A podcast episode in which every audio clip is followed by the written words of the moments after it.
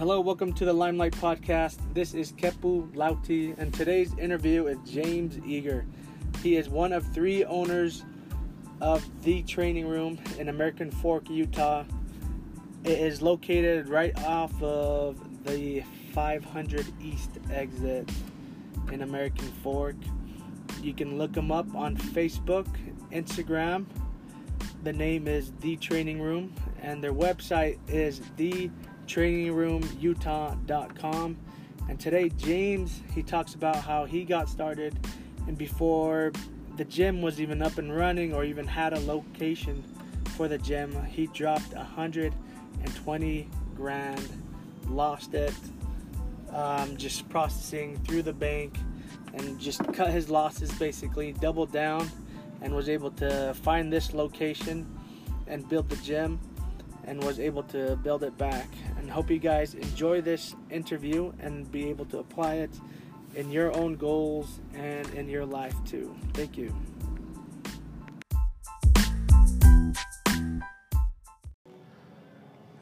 Hey, this is Limelight episode five. I am with James Eager.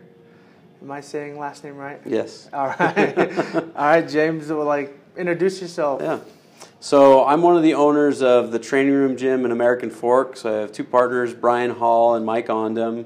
Um, my background's in sports medicine. Uh, they are both personal trainers by background, and I've been around, done a lot of things. Worked with BYU and UVU. Um, I've worked with worked at Boeing doing on-site healthcare, and then we decided to open the training room. We started the the project about four and a half years ago, and we opened doors. We're we're now in our tenth month. So just this Okay, past year, we finally opened doors on the training room in American Fork. Yeah. How did you get your partners? How was like that. How'd you meet each other? That was like an accident, honestly. Yeah. So um, I had my practice, and they were each running little personal training businesses. And at one point, I got connected up with a guy who had a little gym space down in Orem, and I was wanting to continue the work that I've done with athletes for years. And so he and I started talking. He said, Hey, I've got a little room over the gym. Would you mind coming and setting up over there? And then you can probably start getting patients from the gym clients. And I said, Sure. Uh, at the time, uh, Mike and Brian were both training their clients. They were just subleasing space out of that gym. And I didn't really know them that well. I'd met Mike one time at, at Vasa um, slash Golds. He was kind of a notorious figure. They're not like notorious bad. Like everybody knew who Mike was. And so he would just wander around. He was friends with everybody, and we'd chatted once or twice there, but nothing ever came of it. And then we end up in this little gym together, and this building was about 2,500, 3,000 square feet. My office was, I don't know, something like an 8 by 10 room. I had a little front desk out front, but that's, I didn't have a lot of space. And um, I've always been pretty skeptical of personal trainers because there's a lot of bad personal trainers out there. And we don't have to digress and to go into all that Yeah. today on the podcast, but um, that's kind of I was kind of standoffish from all the personal trainers who were at the space in the beginning, but then we started to talk and get to know each other a little bit, and throughout that process, I realized that both Brian and Mike, even though they're very different as individual personal trainers, were very knowledgeable. They're very committed to being good personal trainers. They weren't just kind of throw things together. Who cares what happens? Um, they, I mean, they both have degrees in exercise science, which means they've actually got an educational bra- background that Yeah. helps them in their careers. And then because of my background, so I've got degrees in sports medicine and chiropractic medicine. Um, and Brian, for sure, was a little bit kind of leery of chiropractors, but I'm really not like most chiropractors. Like, I'm not that into adjusting. Like, I I'm very, very evidence based in my approach. I read a lot of research. I practice more like a physical therapist than anything else. So as we got to know each other, all of a sudden we kind of hit it off. And without going into all the details of this kind of past and how we ended up doing what we were doing, um, Mike ended up leaving that spot because of some friction between him and the guy who owned the gym. And when that happened, Brian and I sat down. We're like, "Man, this could happen to us. Like, if this happens to us, what are we going to do next?" And and we'd kind of kicked the tires a tiny bit on opening our own place at, at some point. And then here we are thinking, well, now we really need to consider this next step. What are we going to do? So I said, what if I start writing a business plan for what this next step would look like to, to build our own gym, how big that would be, what kind of memberships we'd be doing, or would it be a personal training gym, and how all this would integrate what I do with what uh, Brian was doing. At this point, Mike was gone and we hadn't even involved him, but that's kind of how we got together. And then as we started kind of moving down this road, I said, Brian, I think we need to go talk to Mike and get Mike involved, and because he's got some really good things he brings to the table, yeah. especially as far as his personal connections and how good he is at doing sales. And so I said, I think we should talk to him. So we went and talked with Mike, kind of showed him the business plan and even the, the layout for the gym that we designed and said, What do you think? And he was like, I'm 100% in, let's go. And so that was that's the super short version yeah. of what ultimately was a two year process just getting to that point. Yeah, because so. you guys eventually set this. It used to be a Tags thrift mm-hmm. store right off of what, 500 East exit, yep. American Fork. Um, and but like throughout the process too, like all the planning, and you had how many spots did you guys have to like go through yeah. before we finally settled here? Well, so originally we I would say one of the spots we eyed the most was right off Center Street and University Ave in Orem, and that was it was the old Tuesday morning space, which I can't even think what's in it, but it's over there by Shopko and Smiths and PetSmart and all this that and the other. Yeah. Um, uh, so we'd eyed that space because I think that one was around 10,000 square feet, which we thought was a big enough to do what we wanted to do, but not so big that it was going to be overwhelming. That was one of the first places we looked at, um, but we, we continued to shop around a bunch of different spaces. And then we ultimately came to kind of a crossroads where we had an idea of the space we wanted. and We were kind of leaning strongly towards that one. And then the bank said, listen, we don't want you to lease a space. If you're going to do this, we want you to build a building because it will be a better asset. Yeah. And which was an interesting discussion with my wife because she was like, "Why is that better? Like that's four times as much debt." Yeah. Like she and she was like totally freaked out about it. And I was like, "Because if we go belly up, then the bank gets a building that they can turn around and sell. So from their perspective, our asset debt ratio is actually better than if we just leased a building because we don't have an asset there.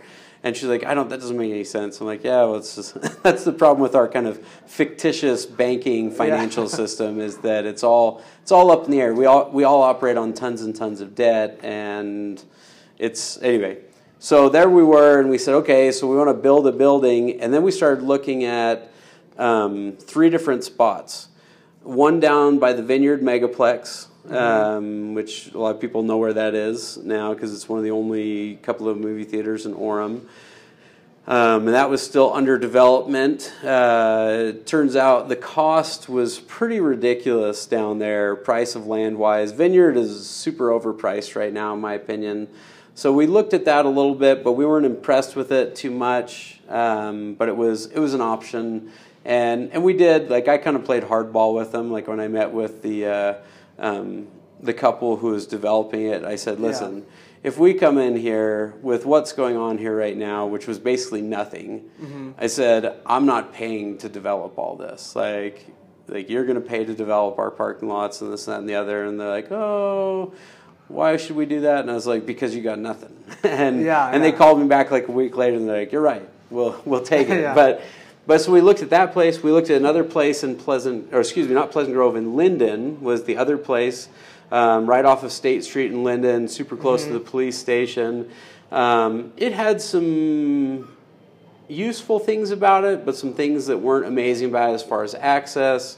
Um, it was kind of sandwiched almost directly in between the American Fork Vasa and the Orem 800 North Vasa, which was kind of like a no man's land for gyms. Yeah.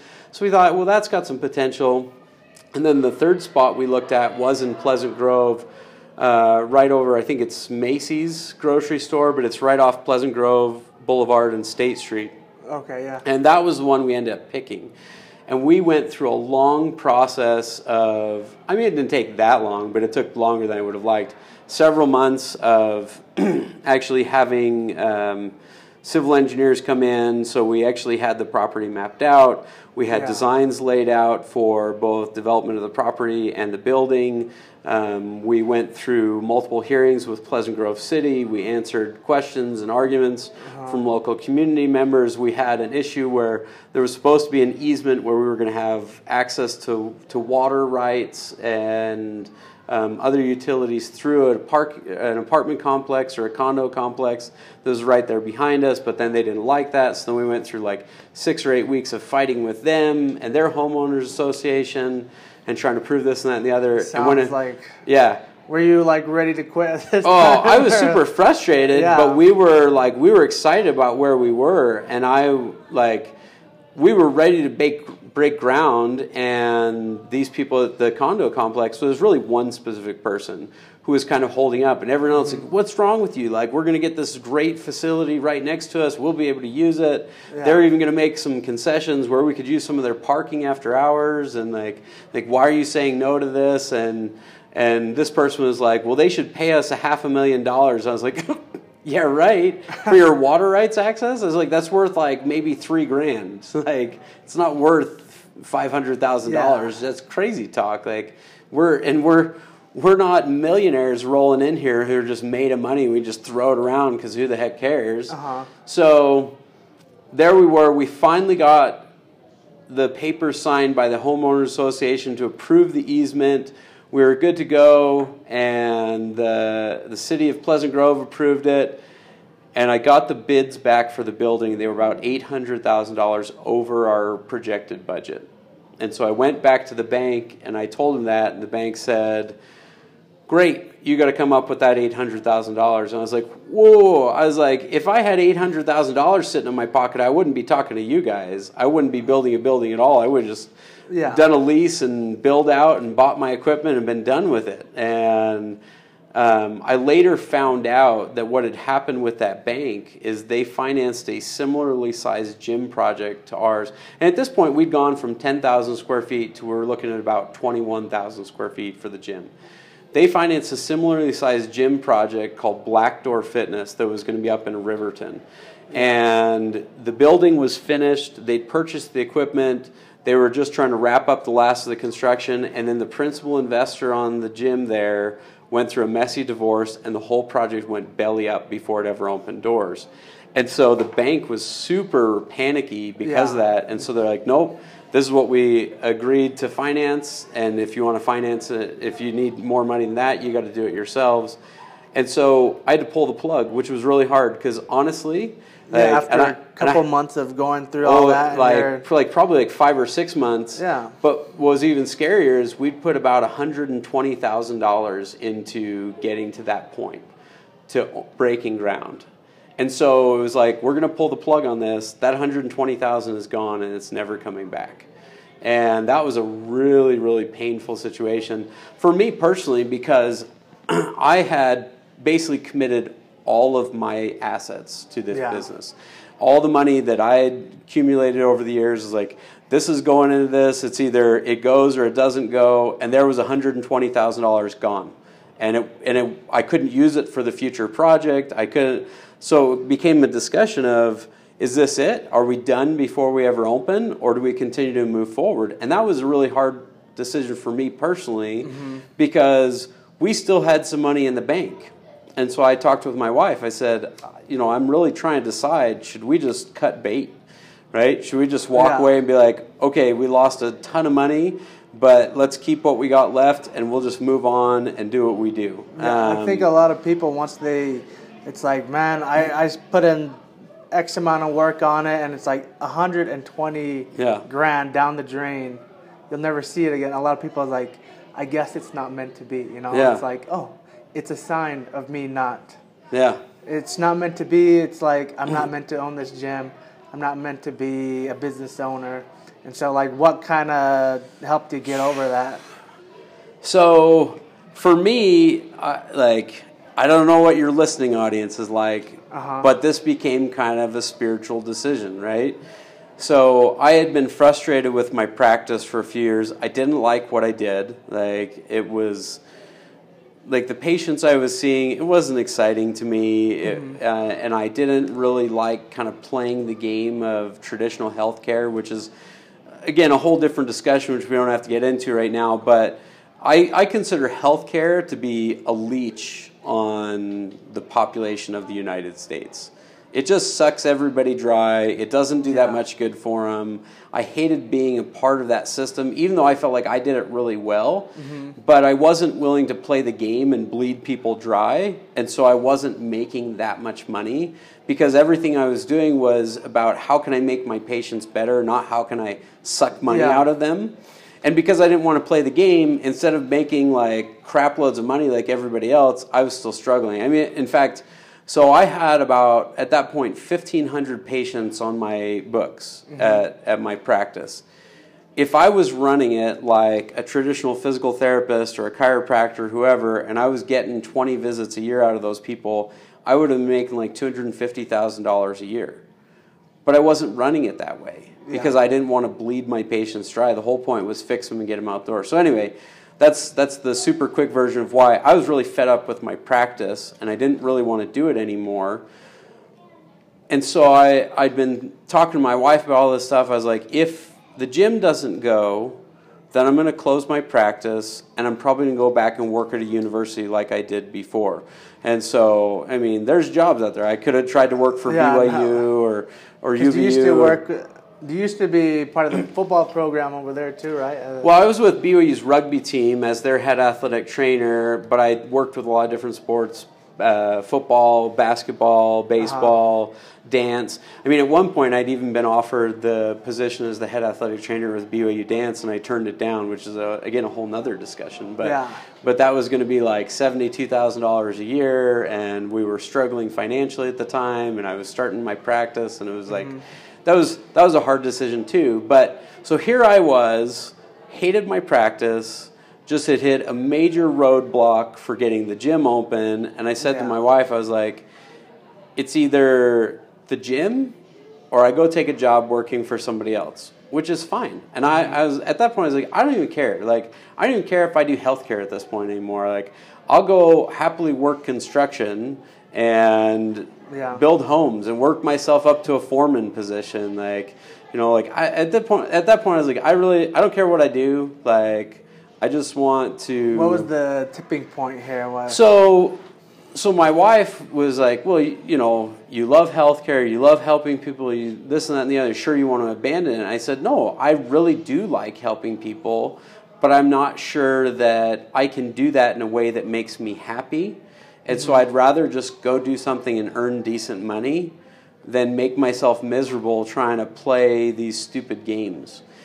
And so she said, "Well, let's, you know." And then it, we started talking about like, let's pray about it, right? Let's yeah. and and there had been a lot of things that have happened over the years that I felt like had pointed us in the direction of opening the gym, right? I mean, things that like as far as even going to like chiropractic school, I wouldn't have picked chiropractic school probably 99 times out of 100 if you gave me the same choice over and over again. Mm-hmm. But that's what we did, and that was part of the impetus, like because of things that happened with uh, getting the credentialing that I got and certain doors closing that had previously been open to me because I was a chiropractor, and it all seemed to be kind of funneling us towards this gym. And I remember talking with my wife, even a couple of other people I knew well, saying it's really frustrating because I feel like I didn't really pick this path, but I feel like I was put on this path because this is what I'm supposed to be doing.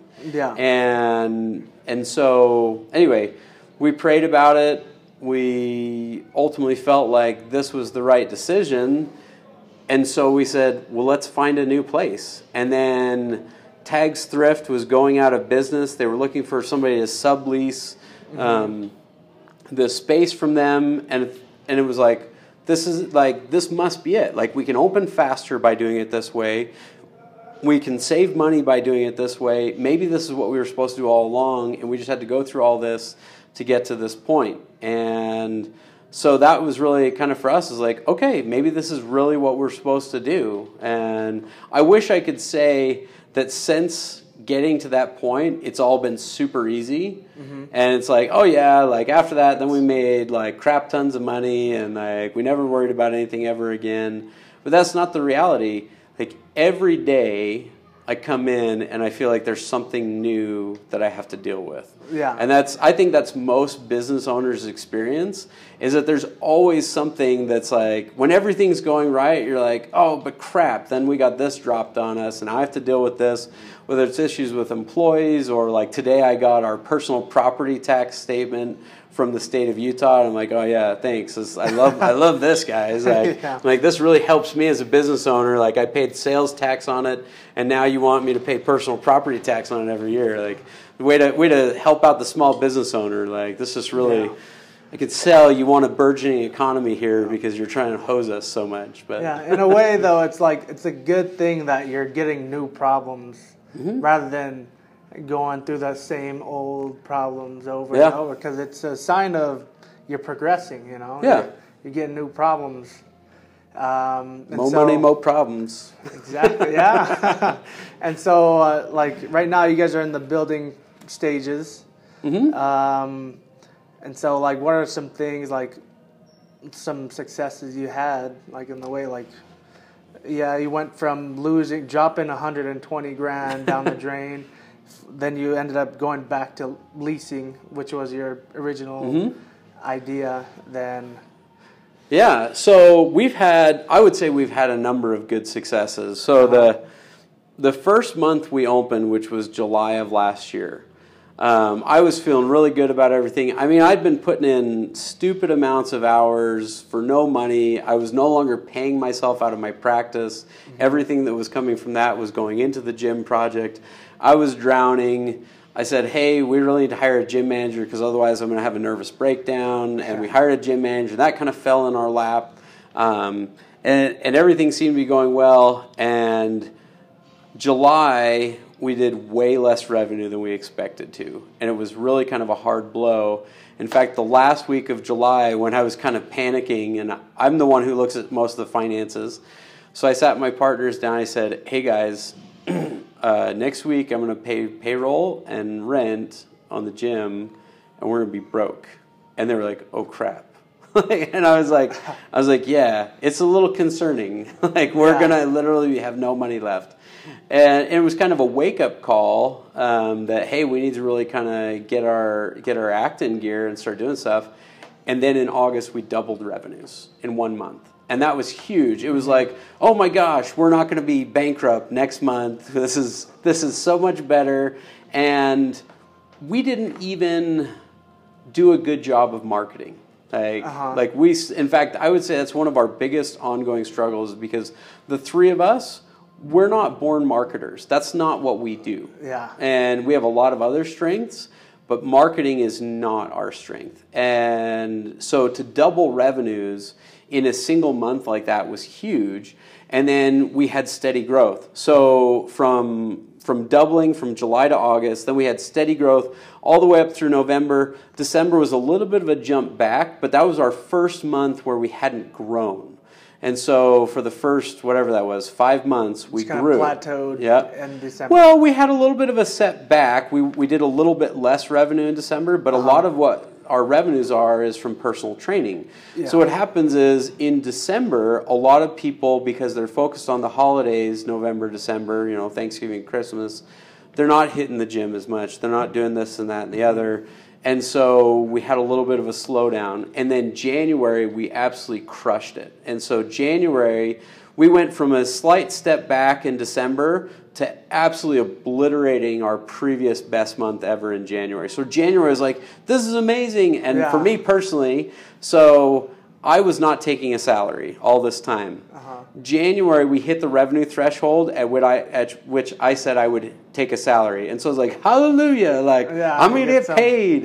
like, yeah. So, which was super exciting. My wife was super excited about that. Yeah. I mean, that was like, from a personal thing, that's a huge success. Is like, I'm going to get paid. Yeah, this is so fun. Like, you put in so much yeah. money. You had, what, 1,500 clients in your previous practice. Uh-huh and it's like you're given all. The, you can say like, yeah, that's pretty good. Like Yeah. for one man show, you got fifteen hundred Yeah. clients, and it's like I'm doing pretty good. And it's like, it's like you kind of just hit a wall. Then it's like, all right, let Yep. me go for something bigger.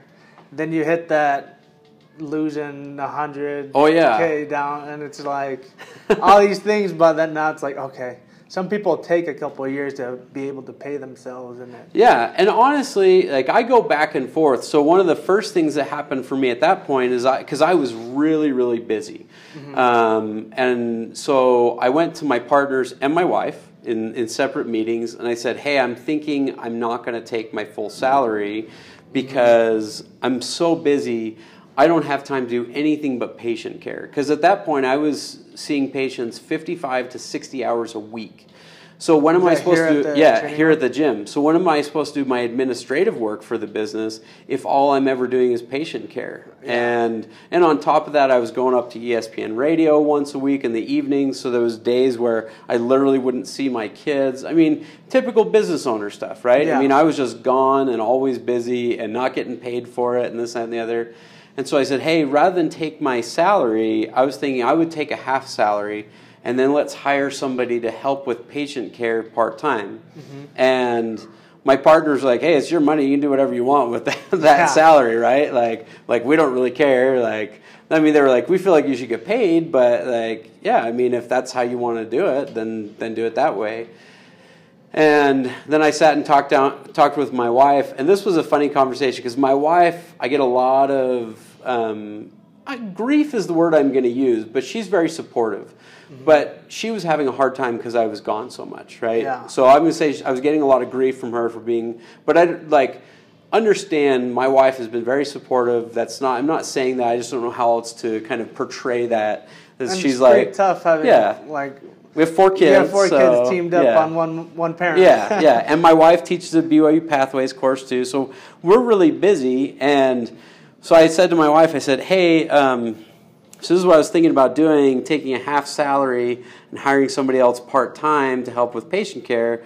What do you think about that? And she said, she was like, I don't know. Like, I mean, at that point, you know, we've put so much money into it. She she wants to get paid, right? Because we're still living off the last of the money we have in our bank account, and and what little she's bringing in from BYU Pathways, which isn't a lot. It's like I don't know, like eleven thousand dollars a year from that. So it's not a lot of money. And and I said, okay, um, I want you to think about this though, because here's the deal: realize that if I continue, if I take that full salary and I don't hire somebody, so I'm probably gone even more. Yeah. I said, so it's up to you. I don't mind continuing to work like a dog and get paid, but I'm going to be gone a lot. And her response was, well, just keep working like a dog. And I was like, really? I was like, are you serious? Because that's not her Yeah. MO at all. Like, she's always wanted me home more and stuff. I was Uh-huh. like, this is shocking. And so then I was like, now hold on, are you sure about that? And she was like, well, if you feel differently, you've already made your decision. I was like, no, no, no. I, I just like, this doesn't seem like your typical reaction at all. I just want to make sure that you're not saying keep doing that and you're going to end up really mad later. Yeah. And, and I said, because you realize right now that 55, 60 hours a week is going to suddenly turn into like 70 hours a week. And then I really won't be home. And I said, so is that what you want? And she was like, fine, just take a half salary. And that actually ended up being a really big, kind of triumphant decision. Um, Kaylee, who we hired um, as an athletic trainer, she was working at the MTC down in Provo. Um, she transitioned over here immediately. She's been great. The members love her. She does great patient care. Um, she's been really reliable. I have no I have no complaints about Kaylee. But what's happened is because Kaylee's been here, now I have I'm not really working less hours, like maybe a couple hours less a week. So I'm still putting in 50 plus hours a week. But now I have about 20 hours of that time each week where I can focus on administrative and management yeah, which stuff. is that's pretty big. Like, and, huge. Yeah, I was listening. It was like, I think it was like the founder of Nu Skin or something. Mm-hmm. But like, this is a great example of his. He said, starting a a profitable organization or company is one of the most charitable things you can do. is because like exactly what you said is like I'm going to take a half salary mm-hmm. to provide more work, basically to yeah. employ another person. Yep. And which is tough. It like it kind of hurts you at first, but in the long run, you're able to have more time doing important things, mm-hmm. even if it's like yeah, you go spend time like admin stuff. You're still yeah. here in the office, but it's like if you want, you can go like go see your family before. Yep. Because you're usually gone before they wake up and get oh, home yeah. when they're about to go to sleep. Yeah, exactly. Basically. Yeah, my typical day, I leave before my kids or my wife wakes up. I mean, it's a dark house. I get up mm-hmm. because I still want to be involved. I make my kids lunches before I, I leave for work, and then I get home like typically 6.30 in the evening sometimes 7 um, and so like dinner is like either like happening late or it's over by the time I get there. I get a little bit of time with my kids before we put them in bed. So that and that's tough. And and it is if you start a so this is why anybody who's never started a business should never criticize business owners who become successful and make money mm-hmm. because they don't understand the sacrifices that are made. Yeah. We have 17 employees here at the training room. And I have never missed a paycheck for any of those employees. We always pay them first and worry about ourselves second.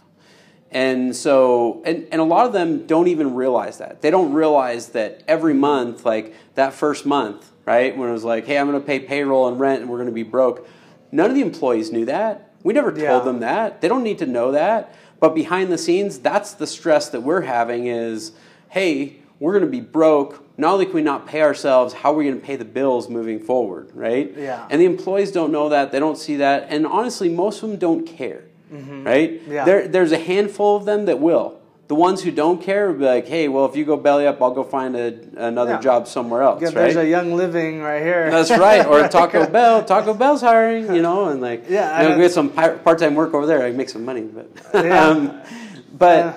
but yeah, that's they don't see it that way. Um, but there's a lot of sacrifice that goes into running a business and making it successful. And yeah, absolutely. So I don't begrudge, and I'm not there yet, I don't begrudge business owners who become millionaires, right? Mm-hmm. Because you know what? They probably sacrificed a heck of a lot right out of the gate to make it go. And they made sure that everyone around them, their employees, their customers, were all taken care of first and worried about themselves second. And that's yeah. that's part of being a business owner. But if you're willing to make that kind of effort, and make that kind of sacrifice, work the longest hours for the least reward. I'm I'm literally the lowest paid employee here at the gym right now. Like I did the numbers. I think when I looked last time, I was making like eight or nine dollars an hour, is what I make right now. Yeah. and so it's it's pretty lousy, but but at least I'm getting something, right? Yeah. And um, a lot of people, I think I watch Shark Tank a lot. What's uh-huh. his, I think it's like Robert something. I, I don't know his last name, but he said when he first started at his business, it took him nine years for him to pay himself. Yeah. And like you, it's like yeah, like you could be paying yourself more, but you would decide to recruit, yeah. hire more people, and share your money that way. Yeah. Which eventually just goes all back into the yeah the business to build it. Um, well, and I've even thought since January, I've considered not taking any salary again, not to save money, but because what I could do is Kaylee, who's working part time, I could make her full time, and then I could have instead of having 20 hours a week to do administrative stuff, I could have 40 hours a week to do administrative stuff. Um, and and I haven't made that decision to do that yet, and I I don't think it's imminent, but that's the kind of stuff that I think about. It's like how can how can I put more value from me into the business and not put a drain on the business? And there's just I don't know. There's and every you know every month there's there's a there's a shifting focus for me. It's like well, w- what do I need to worry about now? What what's my new target? My new goals in 2018. Every month I was hoping we would break the $40,000 a month revenue threshold. Mm-hmm. And we never did in 2018. And I was kind of bummed about that. And then 2015 or 2019. I'm going backwards in time. I don't know. I'm losing my You were mind. still but- planning back yeah. in 2019, January, we broke the fifty thousand dollar threshold. Oh, wow. So that was huge. So Yeah. so here I'd been hoping to break forty thousand. We broke fifty thousand for the month of January. And now, when I look at things, I consider forty thousand to be a bad month, right? So Yeah, it used to be forty thousand just a few months ago. Like I mean, literally, like three and a half, four months ago, forty thousand was like that'll mean we've succeeded. And now it's I look at forty thousand as that was a bad month for us. And so we're Just mind. yeah, mind- and you shift shift. all along. Yeah. You're like, okay, so so what happens here, and what does this mean, and this and that and the other, and like, you know, we've had things constantly change and evolve for us. Like originally, we didn't have a sales manager. Now we have a sales manager. We had a general manager. We weren't originally going to have a general manager, but because I was drowning, we hired one, and then she just gave us her two weeks notice last week. And that could have been a huge hit to us, but instead, the way I'm looking at that situation is I'm like, you know what? That's going to save me $4,500 a month in payroll. And now that I've freed myself up a lot because I have help doing the patient care, I can take on more of those responsibilities and it doesn't cost us any more money. Yeah. And so there's and there's always going to be punches that you're rolling with, right? Mm-hmm. Whether it's transition of employees, a bad month, uh, you know, something goes haywire, you know, taxes are due, whatever it is. There's always going to Yeah. be something that throws a wrench in the works, right? Yeah, and especially um, was it kind of think about like the Mike Tyson quote? It's like everyone's got a plan until they get punched in the face. Yeah, till you get And hit in the mouth, right? Your first month was like you basically almost got knocked out. Oh yeah, dude, that was brutal. That Yeah. was that was a big punch to the mouth. That like I honestly thought the end of July of 2018, our first month doing business, I was like, I've made a horrible decision.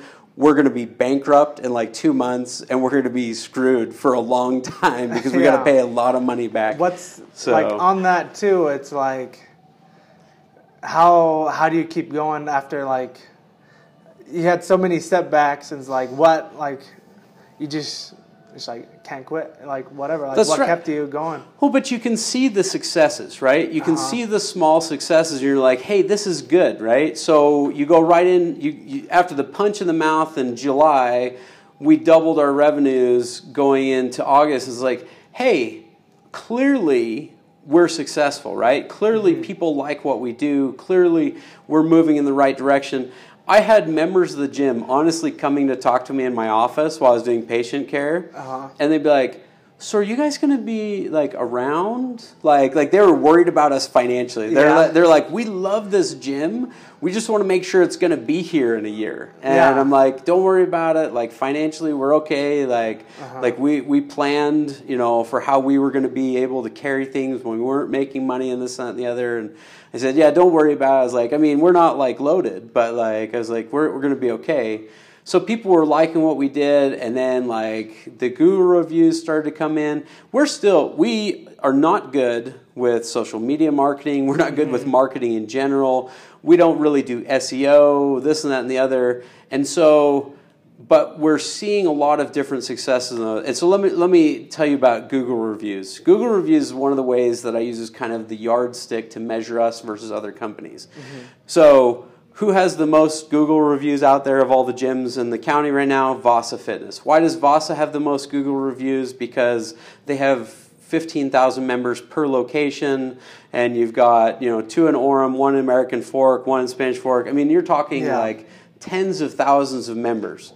And they've got about 550 Google reviews right now with an average star rating of 3.8 out of 5 stars. Not amazing, but that, the thing is, they actually used to be around like 2.7 stars, but they've been doing, and I know this because I actually know some of the companies that they're involved with, but Uh-huh. they've been doing a lot of review management to actually increase the quality of their reviews. And so they've raised themselves up from like 2.7 to 3.8 stars on their 550 reviews. So they have the most reviews of anybody, and but their star rating isn't amazing. Um, you also have Planet Fitness has a whole bunch of reviews up there again, similar like sub four Yeah. star rating. American Fork Rec Center. Some of these places have been around for years and years, have thousands and thousands of members. They have the most reviews, but not great ratings. Um, and then there's us. So we're we're first in total number of reviews behind all these big gyms, and we haven't even been open for a calendar year yet. Mm-hmm. So we now we're sitting around 110 reviews, with almost all of them being five stars. Wow. You go the that's next big. step. the next step down from us is a gym that's been around for like seven years, and they have 80 something reviews. And granted, most of theirs are five stars, mm-hmm. but it's like we've done in less than a year what more than they did in seven years successfully. And then you go to like a, another big gym, another big name in the area is Orange Theory Fitness. Orange Theory Fitness is the biggest gym in the country, right? It's been exploding for the last seven years. Yeah. Um, they're building stupid amounts of gyms all over. They're all franchise ownership. The reason mm-hmm. why is because they make tons of money. I don't really love them as a business, and, and I won't digress on that. Orange Theory Lehi is their flagship location for Utah County right now. Makes the most money, has the most members. It's been around for four or five years. They have 37 Google reviews with an average star rating of 4.4 stars or something like that. So they're a big gym with a nationwide brand presence. Yeah. And we have been more successful than they have been.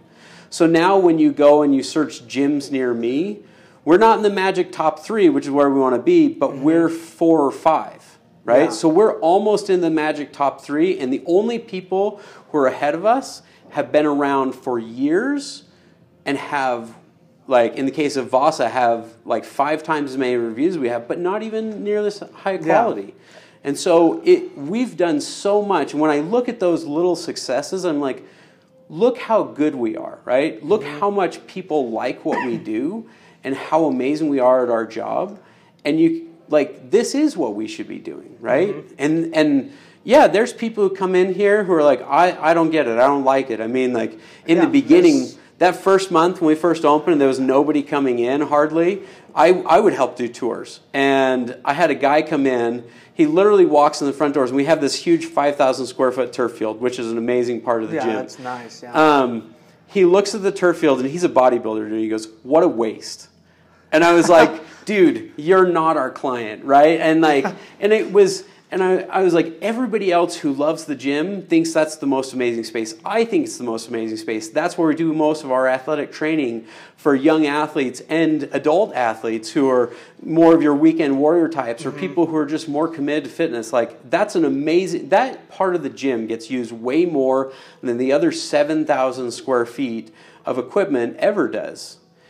And so for him to come in and say, what a waste, means he doesn't get it, right? Yeah. And it's kind of a, He's hey, dude. not your customer. And, and I just shake his hand. I'm like, that's okay. I respect, I respect that this is not your scene. And his response is like, I can go to Vasa. I'm like, then you should go to Vasa. Mm-hmm. Right?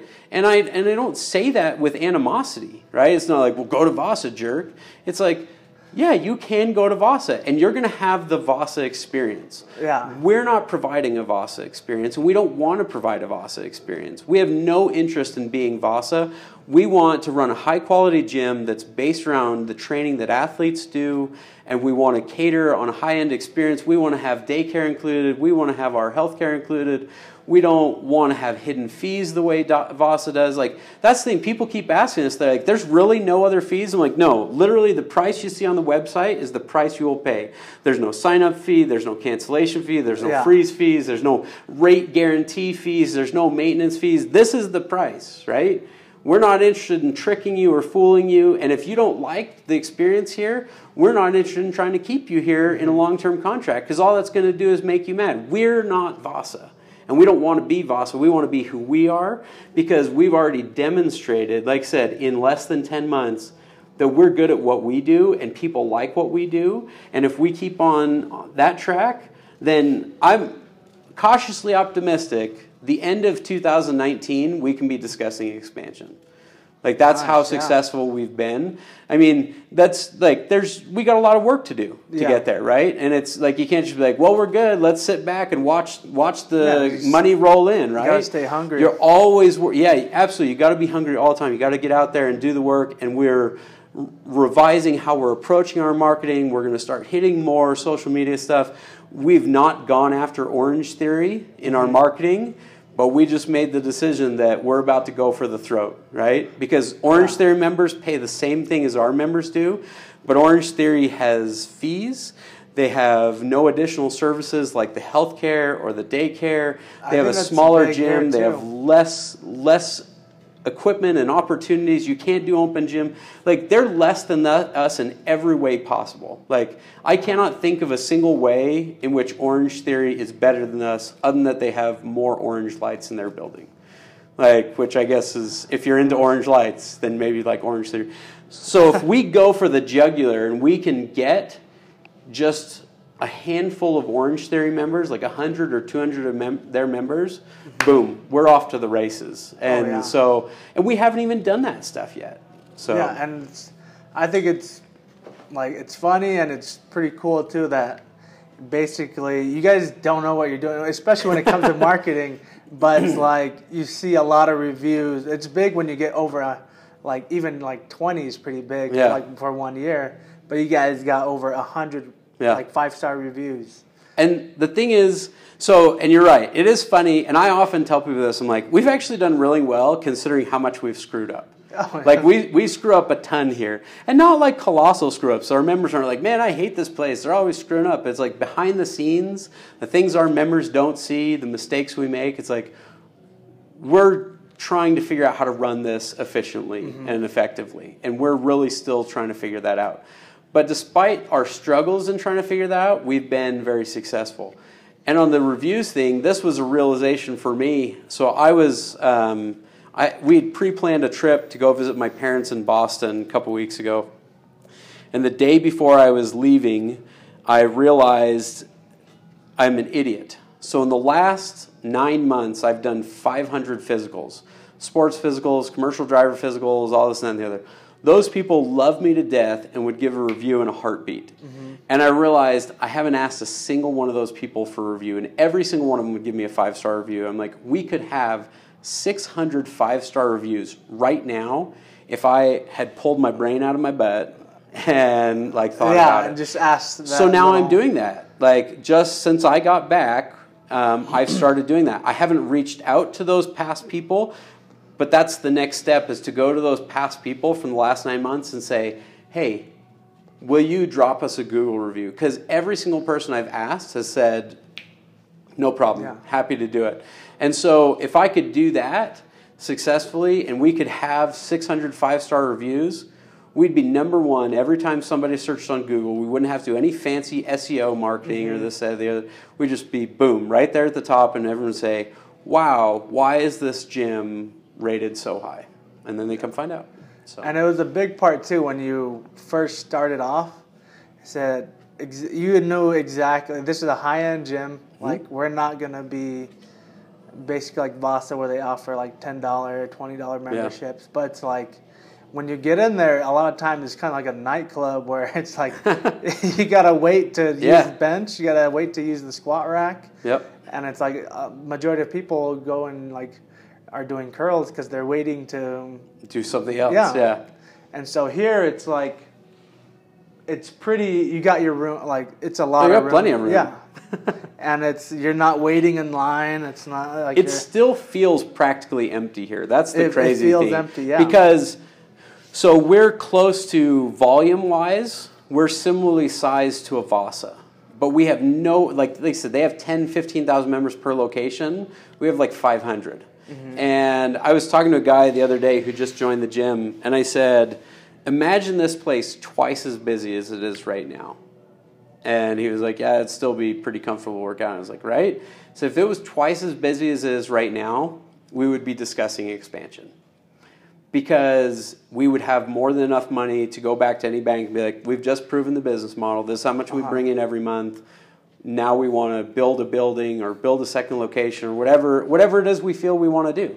Because we could justify that. And he was like, Man, that's awesome. Like I was like, we will never let it turn into that because we don't need to let it turn into that. And the people who come here love that about it. Like, mm-hmm. I mean, yeah, it was hard early on because like some people are like, oh no, the energy's not good enough. I'm like, I know, I know, but we're six weeks in. Like, give us a chance, right? Like, Yeah. like we weren't gonna have five million members the the second day we open, Yeah. right?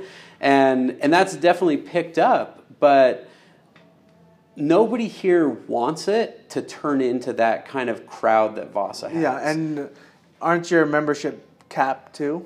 Yes, we don't know exactly what the hard cap will be. Yeah. It's really going to be based on how crowded it feels. The minute Yeah. it starts to feel like, hey, you know what? It's feeling kind of busy. It's getting a little bit harder to get on. Like now you have to wait 30 Mm-hmm. seconds to a minute to get on a machine or something. We'll cap it because we're like, nope, we don't want that to happen ever. We want everyone to have always the access that they need while they're here. And we should, like, I anticipate that will happen somewhere between 1,500 and 2,000 members. And like I said, we're about a quarter of the way there right now. But as I also pointed out, if we had twice as many members, we could be looking at expansion. So from that perspective, we could cap it at a thousand members, and we could mm-hmm. expand. So And what about so, like so, say you you're able to expand that the next door just barely Oh. like kind of you're able to lease that. Would you like put in pools, basketball, or originally we thought about that somewhat over Uh-huh. there. The problem is those spaces adjacent to us have just been taken up. It turns out there's also some underlying problems in the building that most people don't know about. Like there's leaky roofs that we have to deal with, and there's plumbing issues because it's like a 60 year old building. And so we've come to the conclusion for our purposes, even though our members don't necessarily see these things a lot, and we try to keep them fixed so they don't see them, we probably don't want to stay in this building long term. Uh-huh. Now, that's a discussion that has to happen with me and my partners when we get to that point. But I foresee us potentially building a building and not too far away from here, like maybe even across the freeway. Mm-hmm. And we would, if we got to that point, with our current overhead between our rent and our loan payment and this, that, and the other, we could build a building at that point that would cost five or six million dollars, and it could be three times this size. Have all the bells and whistles, have mm-hmm. basketball courts and swimming pools and an Uber daycare and climbing walls and all this stuff, and it wouldn't actually cost us any more money than what we currently pay. And so, so that's kind of what I see us potentially doing. But right now, we'll we'll keep running the ship here as we as we're best able to. Like we're gonna we're discussing right now adding a bouldering course off our turf field. Um, so that people can do rock climbing because that's one of the things Uh-huh. that Utah County is really interested in. Um, really outdoorsy people over here? yeah, and it's not that's not a huge expense for us to add something like that. I mean, it's, we're talking about a couple thousand dollars, but like, you know, it's not ridiculous. It's not going to cost us twenty thousand dollars to do something like that, and a lot of people would like it, and that would probably help us grow our memberships even more. And I guess in closing, like all the stuff you guys like, you're still like anxious to like progress, and it's like it seems like, yeah, we made you guys made 50k last month, and it's just like oh, a lot of people are like oh, we're doing good, you know, but like, uh, like when you're measuring that off of like potentially Yeah, like your potential, it's like it's it's nothing basically. yeah, And you still got a, a lot to grow, and uh, just by listening to you, and you're excited to grow too. Um, so just like a word in closing, and just like word for advice, somebody that wants to get started, just like yeah, you're gonna like what's what's um a piece of advice for somebody like that. I would say put in the work before you you get started. I think a lot of people hamstring themselves when they're starting a business because they don't really think about what all is going to go into it and if you're not aware right out of the gate and, and you're going to find some things out right? Like there's Yeah. things we've found out but but i spent three and a half years working just towards the opening on this and because of that we knew pretty much what to expect. Um, there's there's been a couple little surprises here and there but for the most part we knew and we knew what we were biting off and we knew um, that we felt comfortable with that. And so if you know that and you feel and you feel a passion for what you want to do, then you can be successful. I think a lot of people struggle because they weren't really prepared going in and then they don't really feel a passion for what they do. Like they just if you see it just as a means of making money and not something that that's fun for you to do at the same time, it's going to be hard for you to be successful because you're going to be so worn out all the time. Like I'm worn out anyway, but I love what I do. Yeah, Right. and I'm like, so it's it's like it's cool. Like I go at home at the end of the day, I'm like, oh, I didn't finish everything I needed to do, but I finished most of it, and it was a good day, and I'm happy, and I and I did what I wanted for work, and so anyway, then you can be successful.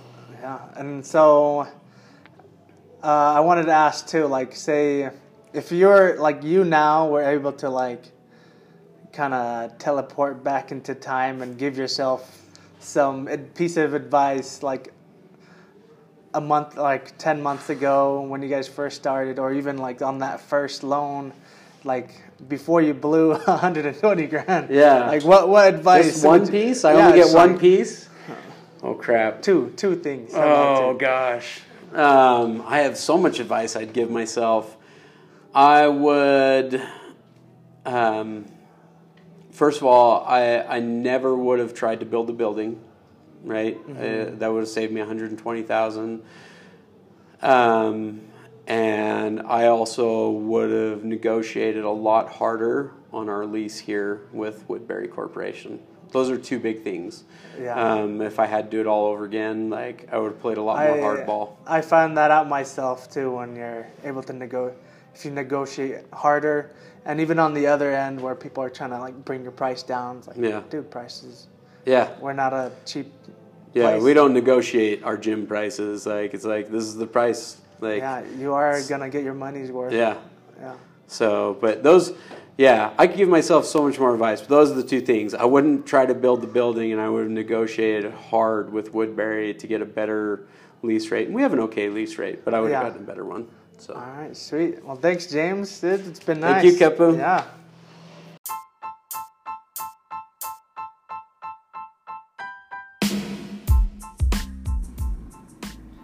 Thank you guys for listening for today's podcast with James Eager on the training room.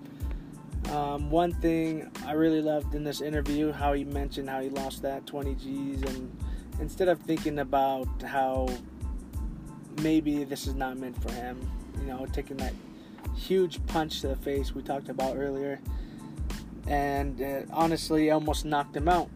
He, they almost went out of business first month, and the second month, luckily, they're through hard work and basically their commitment, all in all, not quitting, they were able to bounce back and and get pro- profitable. Um, and hope you guys were able to take something from this interview. And please leave a comment what you learned, what you liked. Rate us five star. Give us that review. And thank you guys again. See you guys next time. Bye bye.